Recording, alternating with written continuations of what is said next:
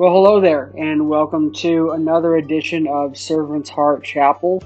I hope uh, this particular episode is a special blessing to you. So let's get right to it. and since we spent a lot of time preliminaries, including some biblical truth, uh, kind of a mini sermon at the beginning of service I'll make this uh, a little bit shorter probably.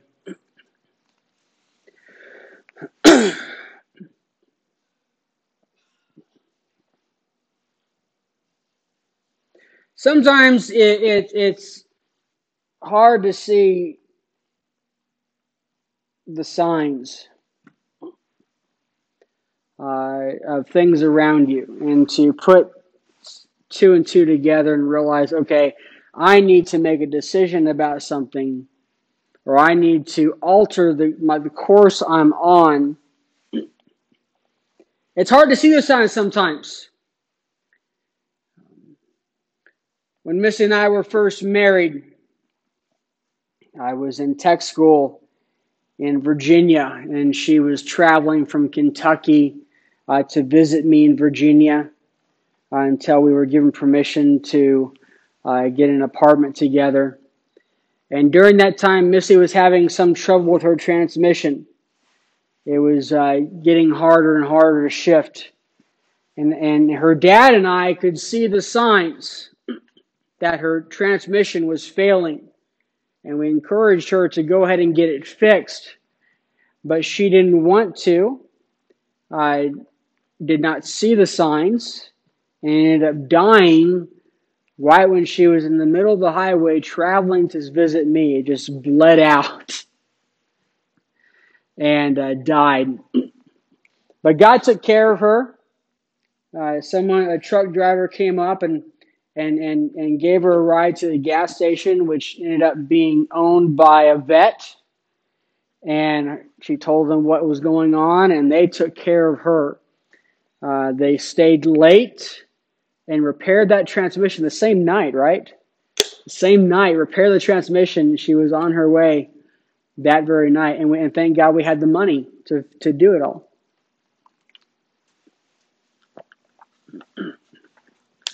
Um, did not see the signs and put herself in, a, in could have been a very dangerous situation. And there was a time when when uh, I was in my early to mid 20s, thought I knew everything. And I decided that it really wasn't wrong to smoke cigars. Nothing wrong with that. I yeah, sure, most of Christendom would say otherwise, but they really didn't know what they were talking about. There was no really a problem. But Missy saw the signs. She saw that I had been trying to, to live for the Lord and I remember she came to me and said, The devil's trying to distract you. He's trying everything he can to keep you from following after God. But I didn't see the signs. She did. And I ended up getting hooked on cigars. And, and it was a great battle. It became a great battle for me until God sanctified me in 2008. But if I had heeded the signs, that would have been one less battle I would have had to fight. we get ourselves in trouble by not seeing the signs. And we see here examples of two groups that failed to see the signs. And we're going to talk about that. Beginning in chapter 16 of Matthew, verse 1, the Pharisees and the Sadducees, by the way, they were the two groups primary groups. There, I think there was one or two smaller groups, but they're the primary groups that made up the Sanhedrin. Um, the Pharisees were the more the religious type. Sadducees were more secular. Uh, the Pharisees and Sadducees approached Jesus and, and as a test asked him to show them a sign from heaven. See, you can you can you can God encourage there, there, there's a scripture verse where God encourages us to try him out.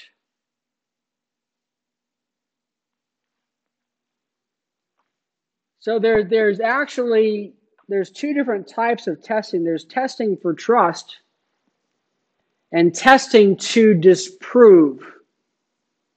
See, I knew that wasn't true. I knew it wouldn't work. It's more like sitting, uh, the difference between sitting on a chair. Oh, yeah, it holds me up. Or jumping up and down, which I'm not going to do, jumping up and down on it, trying to break it. Testing to trust, testing to disprove.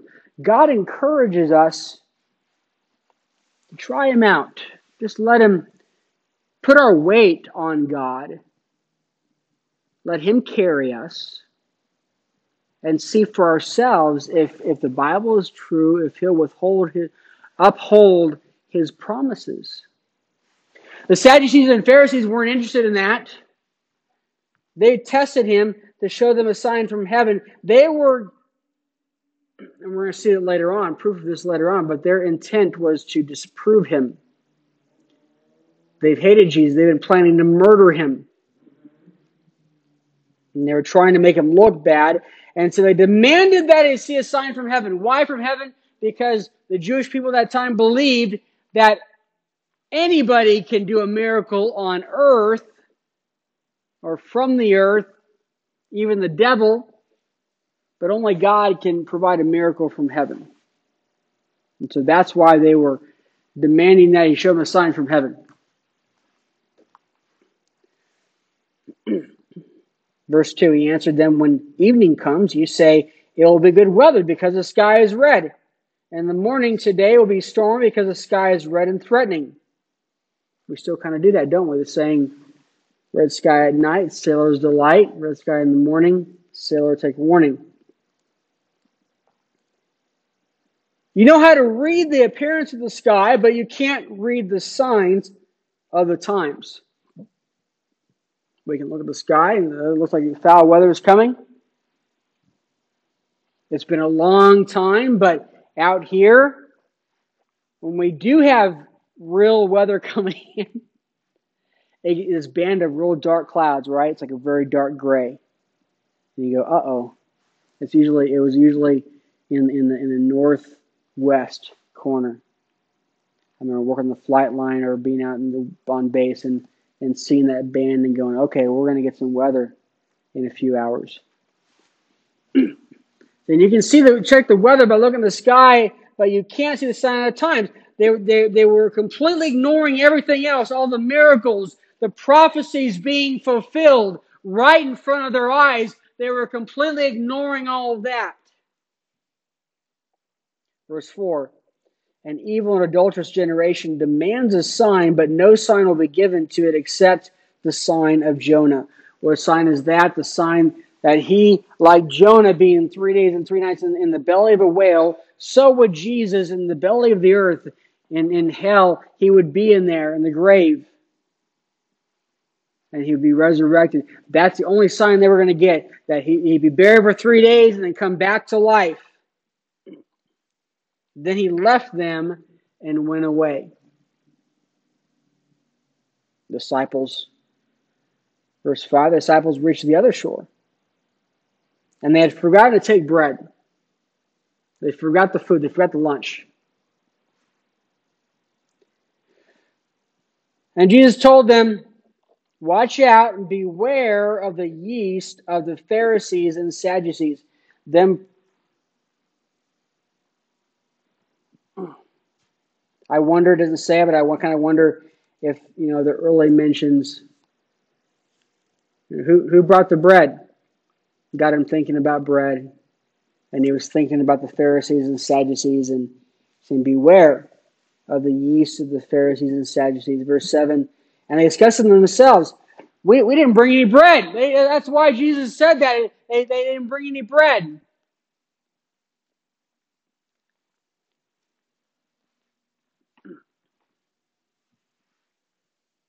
Verse 8 Aware of this, Jesus said, You have little faith. Why are you discussing among yourselves that you do not have bread? Don't you understand yet? They were failing to see the signs of the times. Don't you remember the five loaves for the 5,000 and how many baskets you collected? Or the seven loaves for the 4,000 and how many large baskets you collected?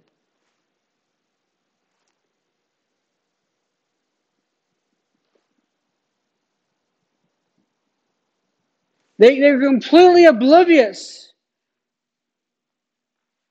And they're thinking, oh, we don't have any bread. That's why Jesus is, is saying that. We didn't have lunch. Like, I can make lunch. Literally, you can make lunch.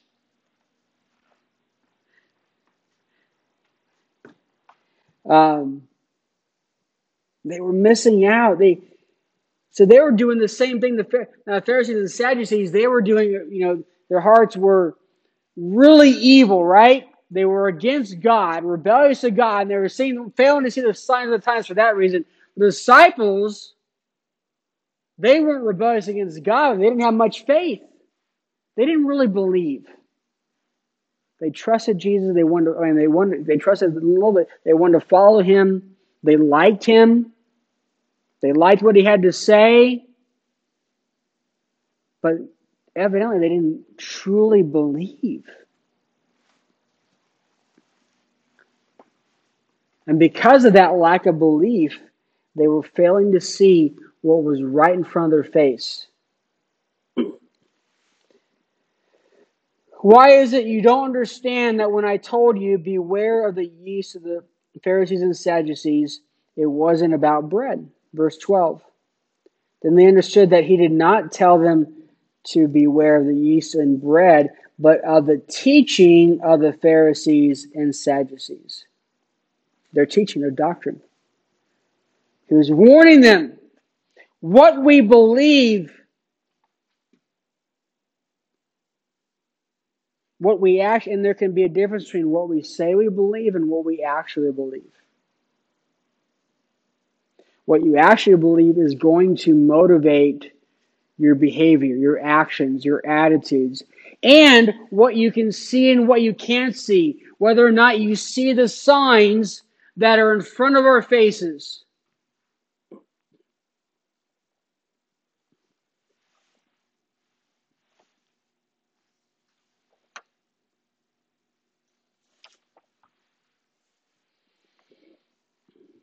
The sun, there's lots of signs out there.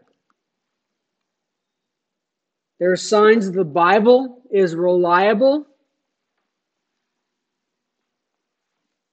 If you look at 2 Timothy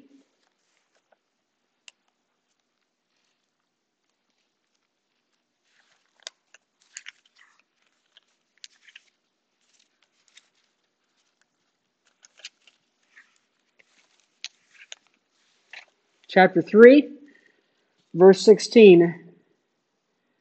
All scripture is inspired by God and is profitable for teaching, for rebuking, for correcting, for training in righteousness, so that the man of God may be complete, equipped for every good work.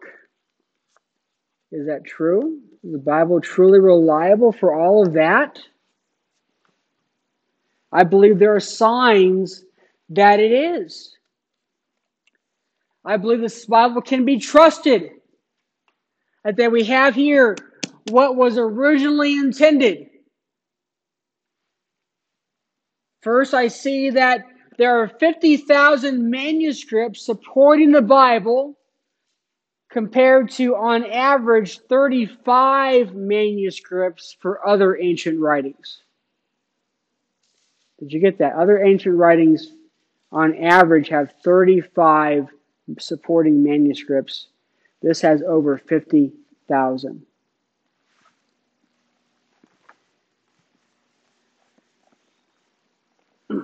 There's, there's a mere 300 years between our earliest manuscripts and the what's called original autographs, the original writings.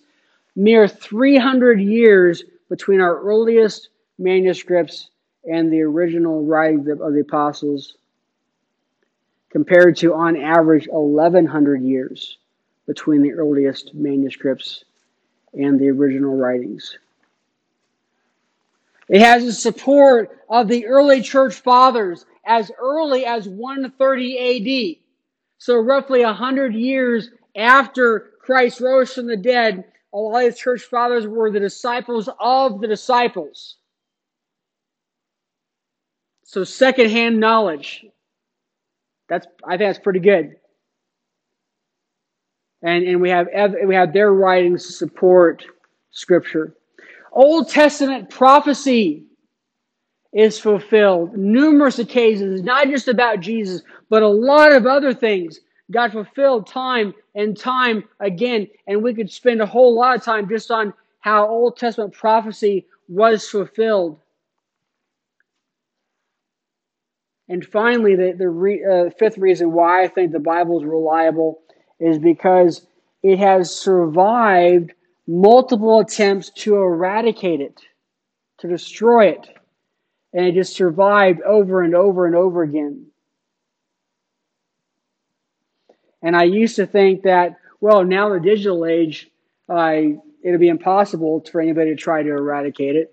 But then I've seen recently people eliminating books online that they didn't agree with. Entire books gone. You can't get them anywhere.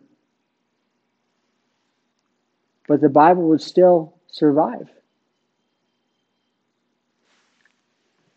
The Bible is trustworthy. And I, I'll add a sixth one. This is my personal experience. I have personally found the Bible to be true in my life. As I have lived these years trying to serve God, everything in here has worked out true. When it tells me to do something, if I did it, things went well. If I didn't do it, things went badly.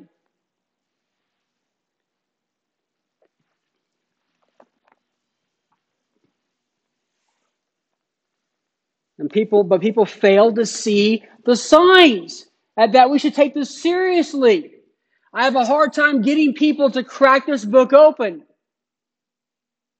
We have people in our church that hardly ever take time to read God's word and understand it and apply it to our life and really take it seriously. God really had a hand in this. You, and if, if we really believe that, would that change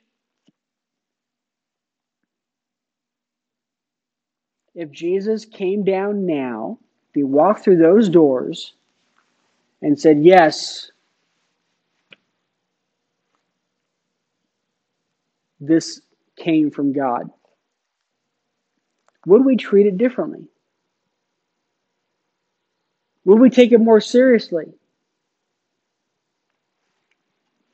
If we would, then we haven't been truly believing that it is the inerrant Word of God. We fail to see the signs that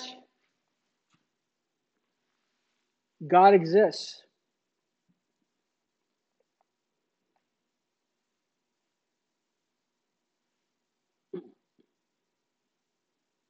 It's a fantastic article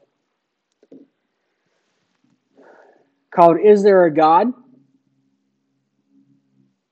He talks about some of the reasons, some of the signs that we have that there is a God. Number one, we have the complexity of our planet, and this has always amazed me.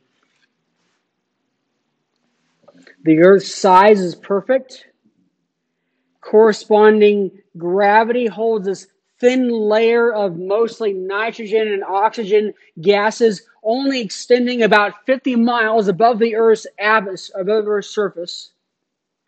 If, if the Earth were any smaller, an atmosphere would be impossible. Did you know that? If it were larger, its atmosphere would contain free hydrogen,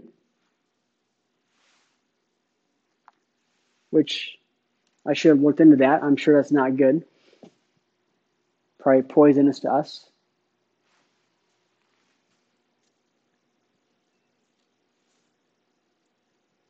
Earth is the only known planet equipped with this atmosphere, the right mixture of gases. The Earth is located at exactly the right distance from the Sun. Any further away would be too cold, any closer would be too hot.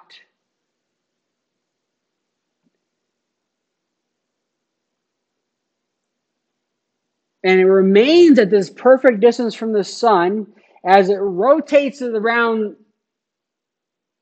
the sun at a speed of, of nearly 67,000 miles per hour. We are rocketing through space right now.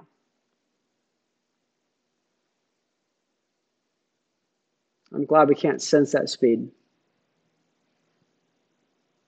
It's also rotating on its axis, allowing it to be properly warmed and cooled each day.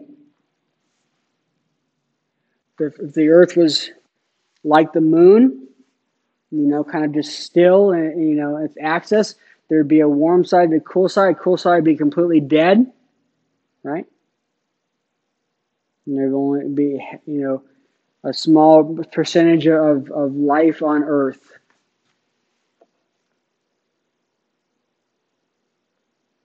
The moon is the perfect size, too.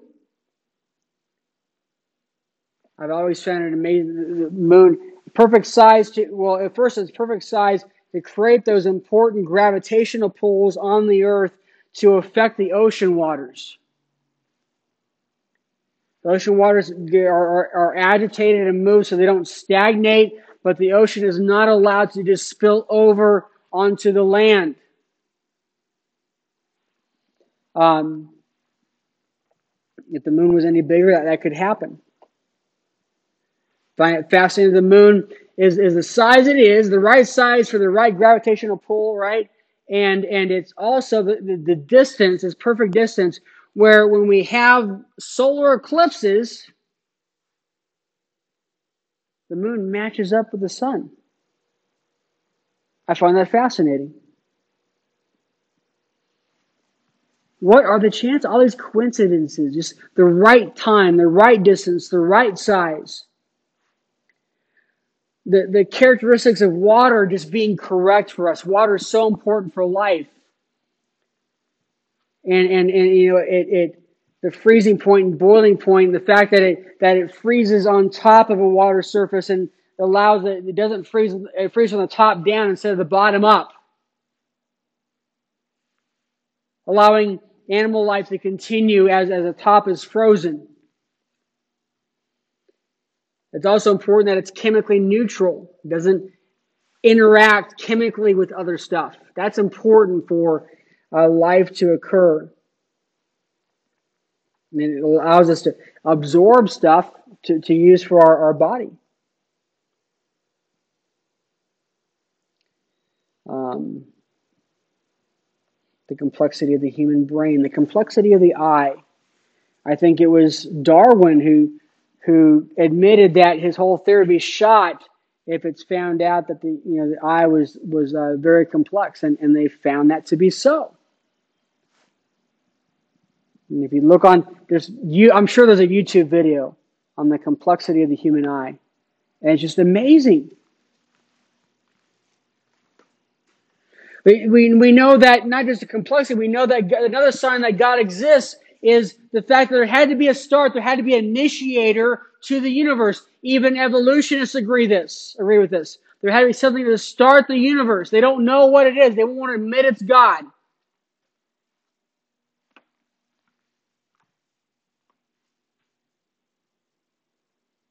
Why does the universe obey laws of nature? Why does the universe obey, obey laws of math?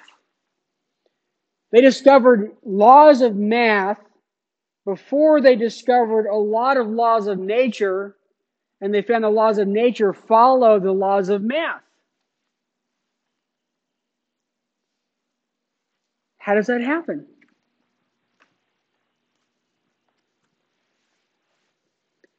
DNA code. With computers, we know that, you know, computer programs and it goes down all the way to machine language, zeros and ones.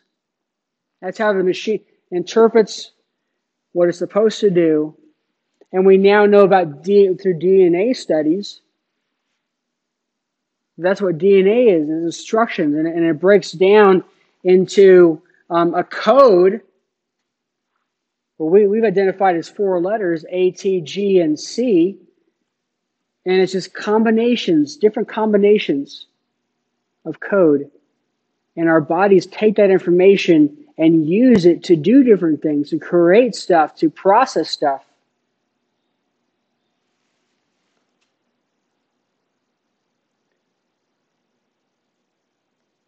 That's amazing. That that lens who who who put that together? We know God exists because he pursues us. A lot of atheists that became Christians talk about this, the pursuit of God, that God pursued them. And C.S. Lewis, Lewis talked about being the, the most reluctant convert that felt pursued. So and, and, and God seeks out each and every one of us and speaks to our hearts and convicts us of sin and tells us there's something more, there's something better, there's a better way, a better life. All these signs.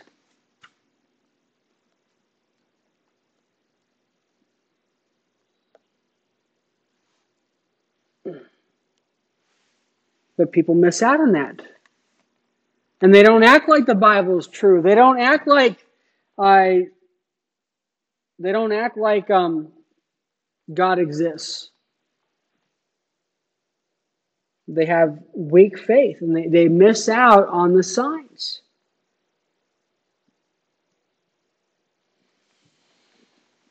There's some signs that you, that person's faith is weak. They miss out on that. Whether it's doubt, they easily doubt things. They easily doubt God, doubt God's intentions, God's love. They doubt the Bible. They question everything. They doubt their need to obey God. And they continually fall in the cycle of sin over and over again. They're angry. Their faith is weak. And, and another sign that their, their faith is weak is they're angry at the unfairness in life. Why? God's so unfair with me. It's not right that I have to go through this.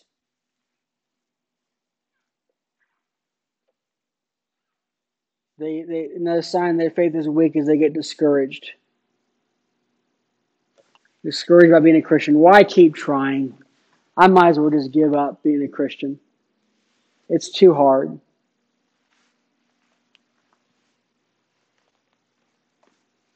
They envy others, others who who don't follow God. They and and and man, they seem like they've got it together. They got it all figured out.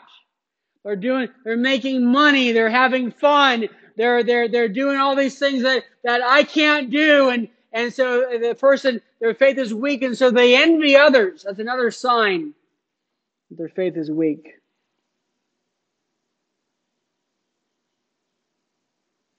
You want to know if your faith is weak or not? Ask yourself Would my behavior change if Jesus came to live with me for a while? If Jesus knocked on your door, said, Hi, I thought I'd stay with you for a while. Would your behavior change? Would your daily activities change? Would your treatment of others change, or treatment of your family, treatment of friends, uh, the, the cashier at the grocery store? If the answer is yes, then your faith is weak. You don't actually believe what you say you believe.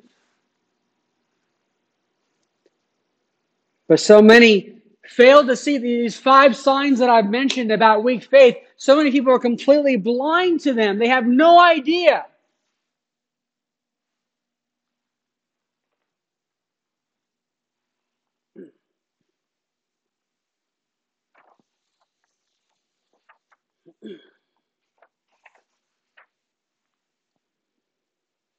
I'm going to conclude with asking some questions.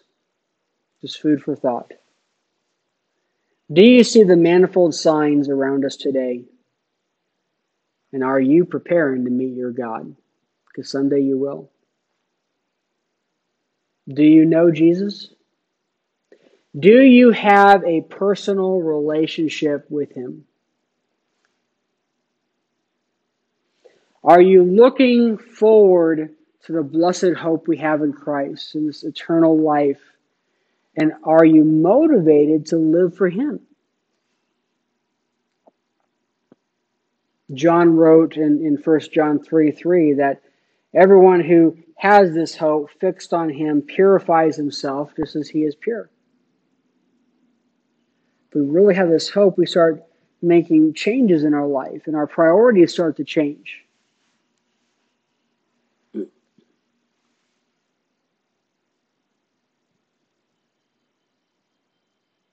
Matthew 6:20 Jesus, uh, Jesus said that or encourage us to store up for ourselves treasures in heaven where moth or rust or neither moth or rust destroys and where thieves do not break in and steal. Are you seeing the signs?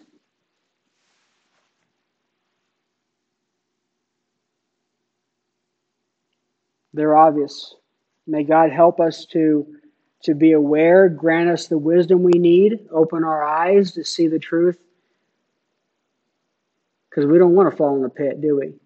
Want to see that? Want to see the warning sign? Remember, once in a while, we went to Yellowstone. I'll, I'll close with this illustration. We went to Yellowstone years ago, and and there's lots of molten pits, this mud, you know, superheated water bubbling up. And there's signs danger, do not cross this line. It's very serious. I remember a few years ago, a brother and sister, adults, ignored those signs and crossed into an area that was dangerous and it killed both of them.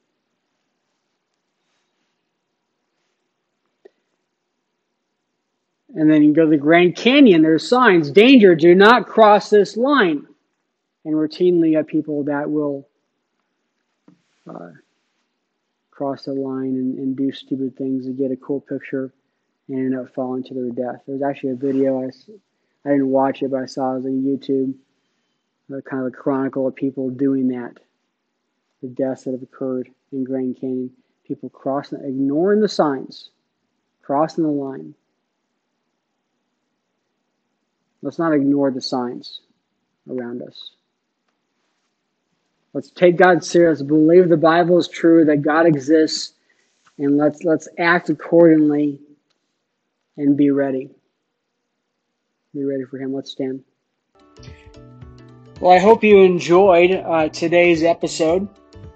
If you have any questions, feel free to email us at servantsheartchapel at gmail.com. Also, we have a website, servantsheartchapel.org. Um, we also have a Facebook page, so you're welcome to check us out. I'd love to hear from you, prayer requests, anything you may need. We are here for you. Have a wonderful and blessed day.